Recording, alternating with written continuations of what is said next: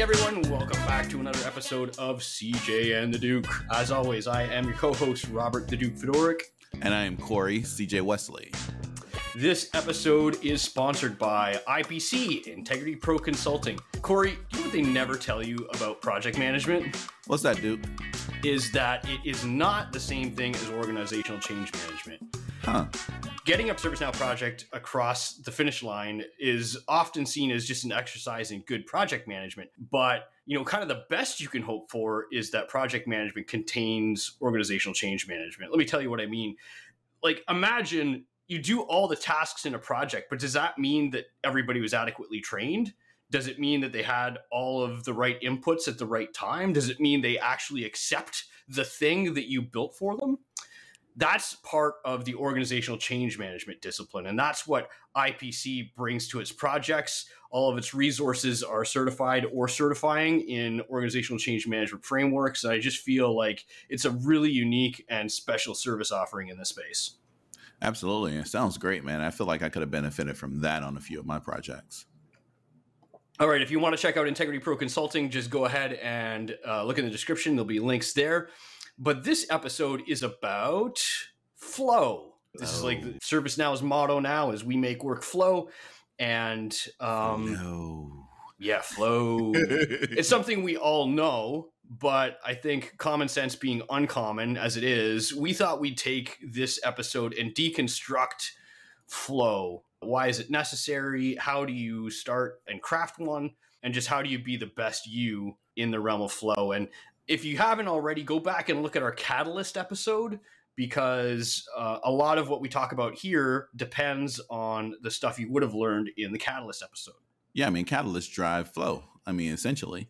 Yeah, that's so, how it starts. Yeah. So if you, you know, take a look at, at Catalyst and then, uh, you know, dive into flow, you'll almost be there. Don't give away point two's punchline, man. take that back. Let's see that again in super slow mo. Catalyst is the start of the. Okay, here we go. All right. The first thing we want to talk about is the mindset before you start talking about flow. And my mindset in any conversation that involves workflow or doing anything on ServiceNow is that process is not natural. I'm sure we've done this on the show before, haven't we? I think we have, um, but it bears repeating, right? Like, because process is unnatural. Present politics aside, I want you to just imagine in your mind what goes on at a pro- at a protest. So you have a bunch of people who are super ideologically aligned. They all want the same thing generally, right? And they're passionate enough to show up on a work day or a day off and get together with a bunch of people they don't know to talk about that, to protest about it. Yeah. Right. So to demonstrate. It, yeah. You would think that this is the optimal condition to get stuff done in. Thousands of people who look, act, and think like you, and and want the same thing. We should be able to do anything. But what can yeah. you get them to do? Nothing. like if you're lucky, you can get them to walk in the same direction at the same speed. That is probably the maximum thing that you can get them to do to tell the truth, right? Yeah. Like, like getting everyone to walk in the same direction at the same speed is probably you know asking about as much as you can ask. That's right, and it's it's because that's people in their natural state. It's a come as you are party. Let's get something done. What are we going to do? We're going to maybe shout the same thing and maybe the same direction. But yeah. it's just, it's not bad. That's just how humans are. Now compare it to a marching band, and you could have Jews, Muslims, and Christians standing right beside each other. You can have liberals and conservatives standing right beside each other and they're all playing the same song on different instruments into each other's ear whilst marching at the exact same speed. This is true. And they can take a 90 degree turn whenever you want. Yeah. And yeah. it doesn't it doesn't mess up the song. And all the crowd sees is a giant line of people walking in time, playing the same song despite different instruments blaring in their ear. And besides, standing beside your ideological opposite. You would think that that is not the best place in the world to get stuff done. But it is because one team has used process to get to the results that they want. Yeah, I mean, ultimately, you you can't just show up and expect work to get done. Is what we're driving at here, right? Process is unnatural to folks, and you have to drill it into them, right? Like it has to be intentional. And mm-hmm. if you just show up and expect that everyone's going to be on the same page and everything's going to go in the manner in which you expect, then you're going to be sadly mistaken, right? Because your expectation expectations will often not be the same as the person standing next to you, right? Like the only way to get there is to make sure everyone's on the same page. Yep. They're utilizing flows, multiple flows of various types to make sure that they get some kind of uniformity of result. Absolutely. And that's what we're aiming for is uniformity. You think about the army if you just join the army, like you could be a grown man or a grown woman, and they're going to be like, okay, step one, we're going to teach you how to brush your teeth and comb your hair. You'd be like, I've been doing that for ten years. Not our way, you haven't. right. And it doesn't done it the army way. Exactly. to some extent, it doesn't matter how you've done it. The only thing that matters is uniformity at scale. Yes. And it's it's just a matter of uh, once uniformity is a desired result, it's flow, flow, flow, flow, flow. But you use flow because the process is unnatural. And so right. with that mindset, you go in thinking, why am I spending the time making the flow? You don't want to go through flow unnecessarily. You're not in a marching band. Why do you want to be going through a flow that gets your timing right with other people you're marching with? Yeah, I mean, you have to have an outcome that's worth the preparation time. At the end of the day, that's why you want the flow, right? It's because you have that outcome that's worth driving to. And if you don't have that outcome cemented in the minds of everyone who's going to participate, and if they don't all value that outcome at the very beginning of the process, then you're not going to end up with a flow that's going to work well because you're not going to have that buy in. So even though you have the same sh- uh, music sheets, and even though you have all the instruments, and mm-hmm. even though you have everyone standing shoulder to shoulder, and even though you've gone through practice a few different times, like that end result is still going to be a little wonky because not everyone is buying into what you're selling essentially right you got to make sure that not only is that um, end result something that is um, that you want to achieve but you got to make sure that everyone else wants to achieve it as well otherwise they're not going to put in that work that um, to get you there and if you think this is like common sense, I just want you to sit back and look at the at the implementation services landscape. We have a lot of oh man, you know what I mean? Like this is difficult right? Yeah. And because it's difficult, few will get it done right successfully. And I think one of the key factors here is like the like why am I doing the flow? And if you again, if you think this is common sense, I would just ask you to walk around and start asking key stakeholders and implementations, why do you want this done? Especially in ITSM implementations. Why are yeah, we doing man. why are we doing incident management? What yes. do you mean? It's what you do. No, no, no, no. like yes. let's just let's just imagine this has a million dollar price tag on it. Why are you doing it again? What outcomes do you want?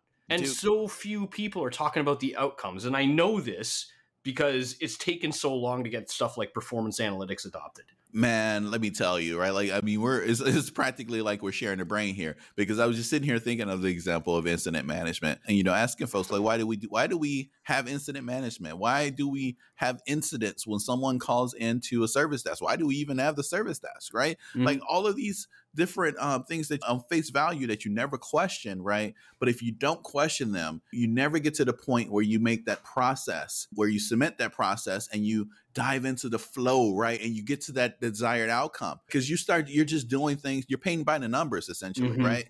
And we all we all know that no good artist paints by the numbers. So TLDR on this one, because process is unnatural, you will need to set up a flow, but you're only doing that so that you can reach a desired outcome. So kind of start at the end, figure out the outcomes that you're going to pay the piper for in the flow.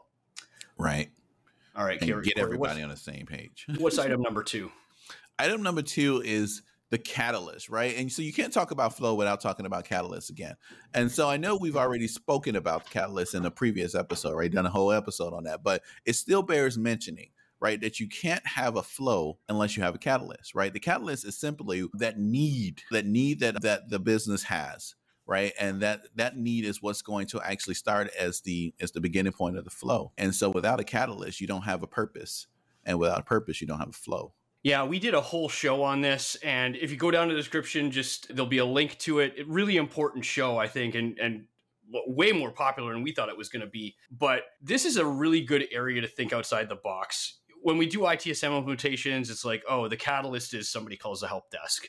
but we live in a world where the catalysts are a lot richer. They could come in from our event management systems, they can come in via integrations. Now, with all this talk about natural language understanding, we could have Ooh. systems recording stuff for us, picking out keywords, and deciding to do tasks. Yeah. Oh, AI. Yeah. Mm.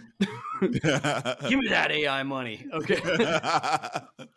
No, man. I mean, you're you're absolutely right, right? I mean, catalysts come in, in so many different forms, and AI now is, is one of those, and we'll see a, a whole lot more of that as we kind of go forward through the years. You know, gone are the days, right, when everything was just you know simply handwritten on a piece of paper, right, and, the, and your support guys were entering that into a ticketing system. We're we're at a whole new level now. Your catalyst could be, you know, a, an automation right? It could be a, something that's not even sentient. Think about that, right. right? Like, think about how crazy that is, right? Like that your printer is now the catalyst for work because it's out of paper.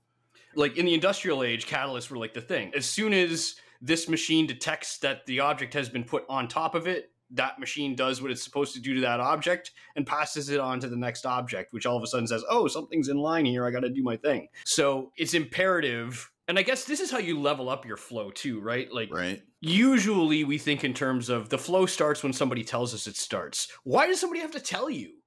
right. Like, and and just trust us. Go back and watch the past episode. But to just think about stuff like HR. You want the new hire to tell you that they don't have the stuff that they need.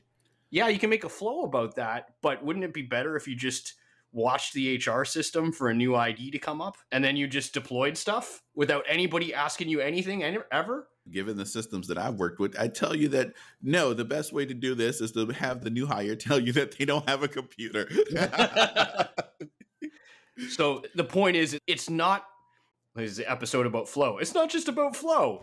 it's about when and how the flow starts. You should always be thinking about is this where they use the term shift left? Yeah, well, we can use shift left. For some reason, I think I, that term stuck in my head, but it's this idea that what can we know and when before somebody reports something to us?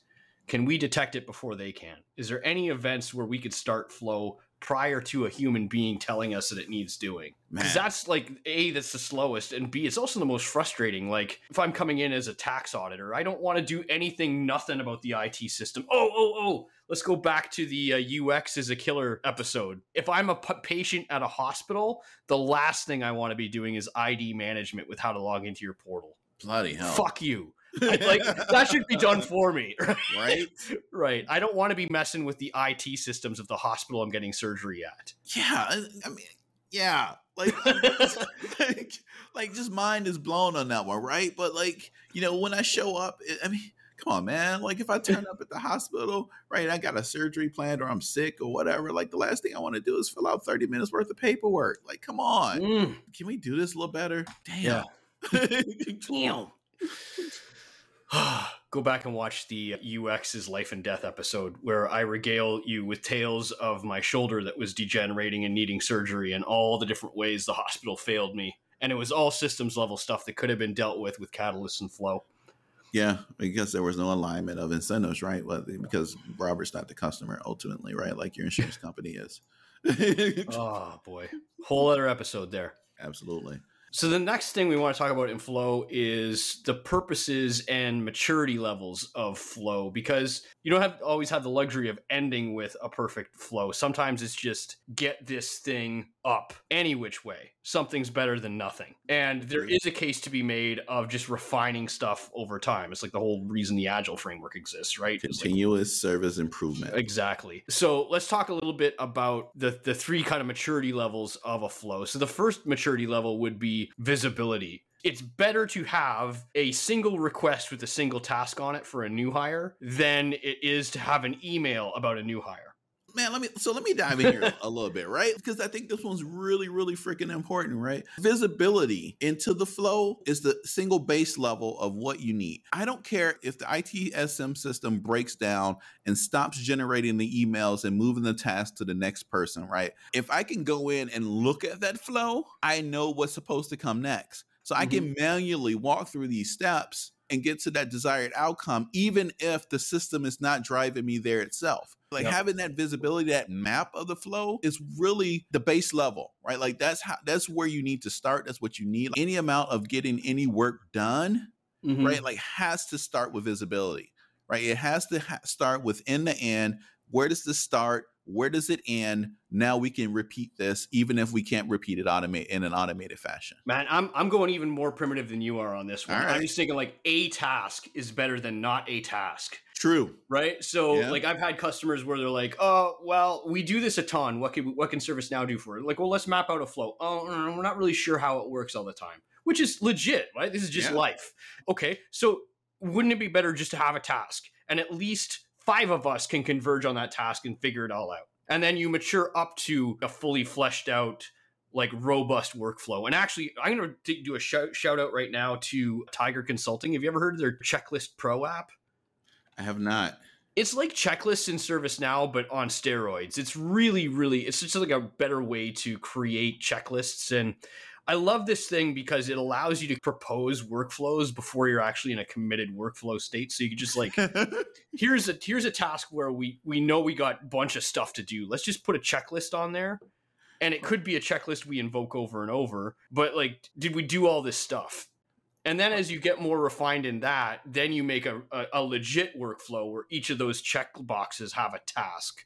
But Checklist Pro can be like the bridge between we just have one task that makes this thing visible to, hey, this is our 18 step new hire onboarding thing. Let me tell you what I heard. I just heard the Checklist Pro is a workflow dating app, right? Where I get to take Ah, so good. Ty Roach, we're totally going to charge you for that. workflow dating app. I'm going to swipe right all day long, man. I'm gonna take a bunch of workflows out, right, for dinner, with some for some, some wine, right? We're gonna see which one matches up.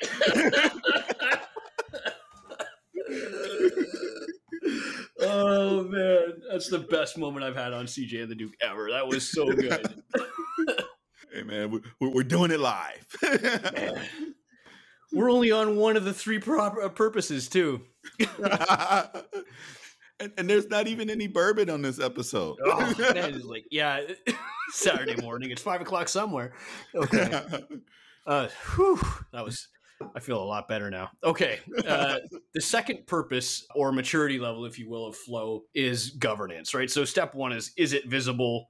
Great. We got the bare minimum to start improving, but the act of improving is is governance. So right. we understand what the outcomes are. We're starting to measure those outcomes and building in reporting configuration to maximize those good outcomes and minimize the bad. But this is the where it's most important to know the outcomes. In my first ride with ServiceNow, like we skipped the visibility part. We went right to like a maximal workflow. Nice. But at the start, it was just about get the tasks we know about in. The second step, which for us came right after, was like measure the time because the only thing we knew is that onboarding took way too long, way, way, Right. way too long. And so it was like, let's start timing all the steps and then figure out which steps take longest. And we found all kinds of stuff. They're out of order. These ones have mandatory wait times. These ones were always lacking approval, like that whole shebang. But that's the governance aspect and this is like getting the people who need to be involved involved at like a task level this needs approval well shoot how come we don't have an approval record in there Right.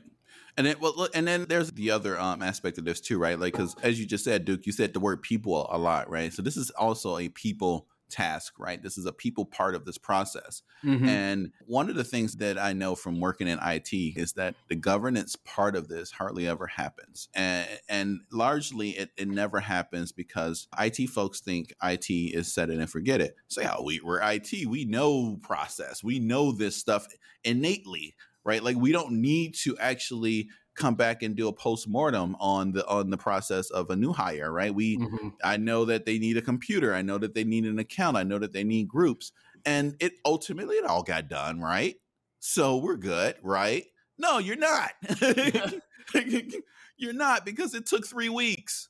You know, and it shouldn't take three weeks. Ultimately, you know, when you sit in that governance meeting and there's someone actually driving governance, right? You actually sit in that meeting, right? You might find out that there it took three weeks, but there were two and a half weeks of dead time there that could have been compressed, right? And Yep. maybe it should have took three days Yeah. Another, I think, another really common governance aspect to flow that gets frequently missed is I, I, get the feeling we could do a whole show on this. That that whole request request item SC task, right? And we oh. know ah. we know for certain SC tasks go to the people that do, right? Yep. And we know, or at least we speculate, that the request layer is kind of weird, right? It doesn't store yeah. the variables that I entered. It's created after the RITMs are. It, yeah. It's meant to contain multiple RITMs, but 99.9% of the time it contains one. Yeah. And so I always tell people make sure you have a governing body that is the assignment group for the RITMs. Because if this thing's going to five different teams, who's the one person who makes sure that the whole thing is done? Right. Again, this is like my first rodeo with ServiceNow. We did new hire system. We had a new hire team that was getting nothing but RITMs. They didn't have a task in the middle or at the end or the beginning, but they were the ones who somebody would call them, what's the status of my freelancer? It's Tuesday, they have to be here Thursday. Okay, I can see that they're they're plugged up at the whatever part of the process, but they wouldn't have been able to do that unless they had visibility at the RITM level. Right. Right. At the or if we're not even in the the request item SC task paradigm, that parent record that is the one task to rule them all. Yeah, the umbrella record. Yeah. Yeah, the project of the project tasks, if you will. Yeah. So. I feel like RITM is a place where there's a lot of people that struggle with this. There's these just flows with no governors. Let's keep going on this one just a little bit, right? Because I got a real world issue here. Most of my implementations, whenever I'm doing catalog work, right, like that request record, right, that, that arbitrary floppy request record that nobody ever uses, right? I don't use it either, right? Auto auto approve we're going to do things at the RITM level. So, so this client is actually um, wanting to use the request item. I'm sorry, the request record, um, because they have a potential scenario where they might have requests with a crap load of request items, and they want to be able to pick and choose which of those uh, request items they approve. So they want to be able to do that, and they want to have the request record right to either to be that body that either approves them all doesn't approve them all or pick and choose all right uh, and so help me out on this one, Duke. What, what's your thoughts? Yeah, I got to be honest, man. I think that's how ServiceNow imagined most transactions would happen. You have the request as the shopping cart and the request right. items as the items in, and you could say yay, yay, nay. Right. Or yay, all, nay, all. I think they probably wanted the latter. Yay, all to nay, all. I don't think there's a real smooth way to do this out of box. I don't. Especially in the whole like approve all, deny all. Right. Uh, and so this is the kind of place where I'd be like, how important is the flow? How much volume does it have? Maybe make some kind of custom approval interface. I feel bad saying it already. I just feel like like it's an edge case when you look yeah. at you know what I mean? It's an edge yep. case and so I would treat it more like an edge case and not as a I don't know, just because 99% of RITMs will be the single RITM in the request. That request level approval is just weird. Absolutely, and so that's what I'm I'm thinking as well. And and and to bring this back around the governance, right? Like this, it, you know, however I end up implementing this uh, particular process, right? It is one of those that will need to be subject to governance, right? To to check in on it to see if it's working as as we all expect it to, to be and to improve it over time because I don't think this is one I'm going to get right in the first shot. I, also think that this is one where the customer has an expectation that won't match their reality, right? And that's where governance comes in. In order to be able to come back and uh, and really kind of maximize our good outcomes, you know, minimize our bad outcomes, and you can't do that unless you're checking in on that process occasionally. So the last thing I want to talk about in governance is that you should be measuring, like if, if a if a flow is important, you should be measuring at least its time, right, and the time of its components because yeah. you're going to get to a point where it's like, what do we do next? Go back and look at the stuff you've already done, see if you can start trimming down, right? Go back to those flows who are just like, oh man, it's just it's just a single task for now. We'll go back to it later.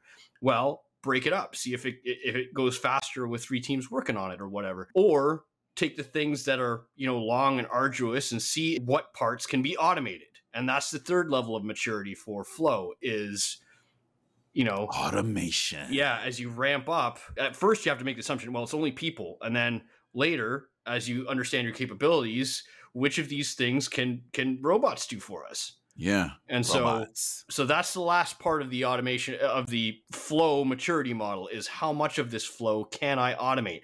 And don't just think about tasks in the middle. Can i automate its creation? Can i yeah. automate its closure? Yeah. Right? So your your whole catalyst discussion comes in here too but really, that's the holy grail is getting to the point where as much of this runs with no hands as possible. Man, uh, let me tell you. Let's let's talk about this a little bit, right? Like automation and how it gets done and who's responsible for it. If you have developers who can build automation, that's great. If you have developers who can see the opportunity for automation, that's even better. What, what we're talking about here is is being able to spot those bottlenecks, being able to spot those opportunities for value. And and maybe it's unfair to put this on a developer. I think this is really an architect level decision, right? Like the, this is the person who should know the flow backwards and forwards, right? Should like the back of their hand. They should be able to take in a in, into account step number two, governance, right? They should be able to take in the outcome of that and look at your at your flow and decide what spots can be improved through automation right? They should be able to say, okay, well, we know that X happens every time, you know, this X catalyst, right? We're going to take it all the way back here. We're going to mm-hmm. take it back. You know, X catalyst actually happens every single time that we need this flow to run. And X catalyst, right, comes in via email. So we're going to take that email, we're going to shun it through an inbound email action. We're going to get technical on you folks. We're going to shun it through an inbound email action, right, which is going to spawn a workflow right? Which is then going to do some work. And we got tasks in there. And guess what? We're going to generate those tasks for you. And we're going to automatically assign them to where they should go, right? Then we're going to send that email out to somebody too. And that person's going to get in to do some work, right? And so now we're talking, now we've gotten to the point where that whole front portion of your flow has just been automated from the catalyst all the way through to like most of the work. This is what we're talking about. This is why you do all of this. This is why we're looking at these things systematically. And this is why you have an architect overseeing all of these processes so that you can find all of these areas where you can then at the at the third piece, right, at that automation piece, then start to shrink down all of that that white space that's in your process and really get some efficiency out of this and get that automated routine and that same expected result over and over and over again. That's why we do this. There we go. You tell them. I feel like I, I full charged you this time. Uh, Corey and I are just having a private laugh because usually it's me who goes on the rants. I think I think I need we need to do more shows when I have coffee. yeah. That's the problem, man. We've been boozing and we've been doing downers instead of uppers. Yeah, there you go. So we gotta, now we got to put an 18 plus warning on our show. I know, right? okay, so that's the purposes and maturity levels of flow is visibility, governance, and automation. Blah blah blah. So what? How do I go from somebody who's maybe new at ServiceNow or having a review of their ServiceNow life? How do we go to making better flows? Let's kind of summarize this in like five or six points the things I should know before I start the flow. Oh, here we go. Man, we need to put some, some sound effects in here right now. Something, something, mom spaghetti. this has been a good show. Okay. Mapping out flow. Take it away, Corey. What's what's step one for mapping out a flow? All right, first you need to know what's your catalyst and what's the minimal amount of information that you need to start, right? Yeah. Like the minimal amount, not not everything that you need to know. We can say that M word one more time. Minimum, right? That's right. right. Don't care min- about your wouldn't it be nice if BS. Right. we don't care. We don't need all 50 fields on the incident form completed. Yeah. Like like the min of absolutely minimal amount that we need to get started. That's where we need to start, right? Like yeah. what is that? And that's where we're gonna where we're gonna kick off. No form should ever have more questions than a mortgage application ever. Bloody hell. if I'm if I'm signing my life away to get an incident created, right? I'm not creating incidents. You know what That's I'm right. doing? As a person who ran a service desk, do you know what I'm doing? I'm calling one of the techs I know. That's right. That's right. Again, uncommon knowledge. I still walk into places, see workflows where step one is put your name in this field. Excuse me, what? right? Like, why can't we just know that I'm the one entering it? Anyways, minimum info. What can we figure out on our own so we don't have to ask the customer? Yeah. And, and then tie that to your catalysts. Maybe we don't have to ask customer nothing. Maybe we just detect. Okay, step two what are the operations that must be performed and what teams perform them?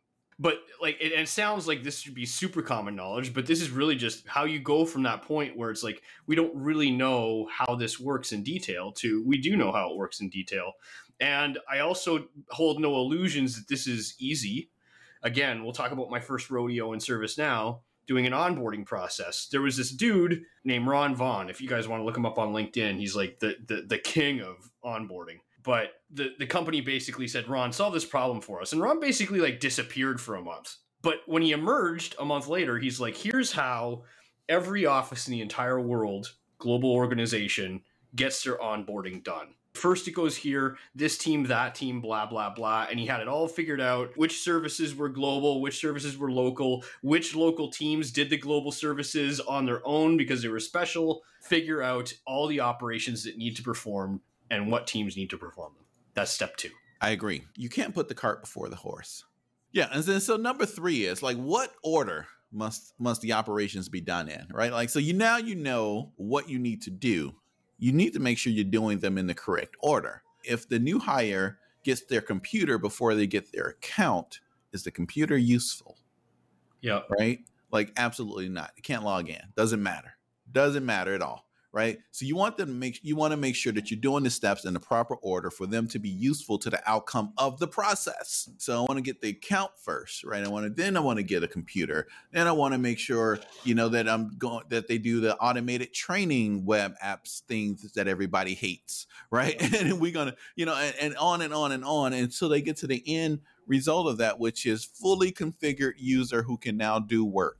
And yep. because this costs you money, you want to make sure it's done as quickly as possible. Let me reinforce that last part, right? This costs you money. We're talking about in the onboarding process, right? But any of these flows cost you money because we're going to assume that if any of these flows need to be engaged, somebody somewhere can't do work. And that means the company is paying them to not do work, and that's and costing you money. Don't sleep on this. Manufacturing companies for decades have been spending obscene amounts of money making like just in time delivery happen. Right. And here in America, right, where we where, where healthcare companies make absurd amounts of money.